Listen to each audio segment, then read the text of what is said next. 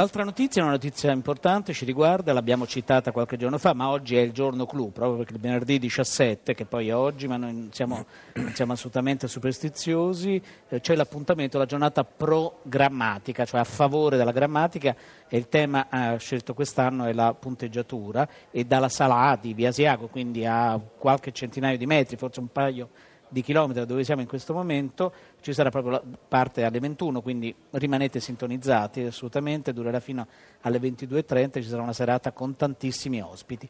Però eh, l'avvenimento programmatica non è semplicemente un appuntamento eh, radiofonico, proprio perché oggi vari scrittori, vari ragionatori della lingua italiana, e noi ne abbiamo al telefono, ne invitiamo e lo salutiamo subito, Simone Lenzi, buonasera.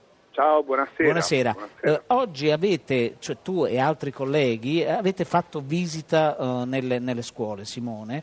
Eh, tu dove sei stato e, che, e hai ragionato sul punto, se non ho capito male, vero? Sì, stamattina sono stato al liceo classico di Livorno, la mia città, e poi insomma era la scuola che avevo frequentato, quindi ci sono tornato dopo tanti, forse troppi anni, e, e, e abbiamo appunto sì, parlato del punto ehm, che insomma è, è, è, davvero in realtà un, tema piuttosto affascinante, no? perché da, anche da un punto di vista fisico è il segno grafico minimo possibile e però insomma con quello poi alla fine cioè, eh, facciamo andare avanti la, la narrazione, facciamo andare avanti periodi, paragrafi, eccetera. Quindi abbiamo un po' parla- parlato di questo, di come, di come funziona il punto. Eh, Simone Lenzi, è giusto ricordare, tu hai scritto un bel romanzo che si chiama La generazione, che ha dato vita a un bel film, Tutti i santi giorni, di Paolo uh, Virzì. Poi il punto, come tu dicevi, manda avanti la narrazione,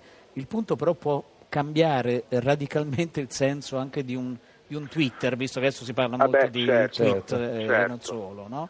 E, e i ragazzi come, come, li hai trovati? Incuriositi dal punto, spaventati da mettere un punto nei loro discorsi no, o no? No, in realtà li ho trovati molto molto affascinati da, da, dire, da, dalla potenza della, della punteggiatura, no? a partire dagli esempi quelli più semplici, quando si dice eh, che, Carlo, che so, Carlo è andato via da scuola perché si sentiva male, oppure Carlo è andato via da scuola appunto, si sentiva male, allora quel quel, quel, male di Carlo diventa improvvisamente più grave di quanto non lo fosse prima. Ecco, insomma, no, cioè basta veramente cambiare un po' la, la, eh, il, pe- il, periodare per dare su tutto una, una sfumatura emotiva diversa. Completamente e, diversa. Certo. E, e, e, a questo i ragazzi, da questo i ragazzi sono molto affascinati.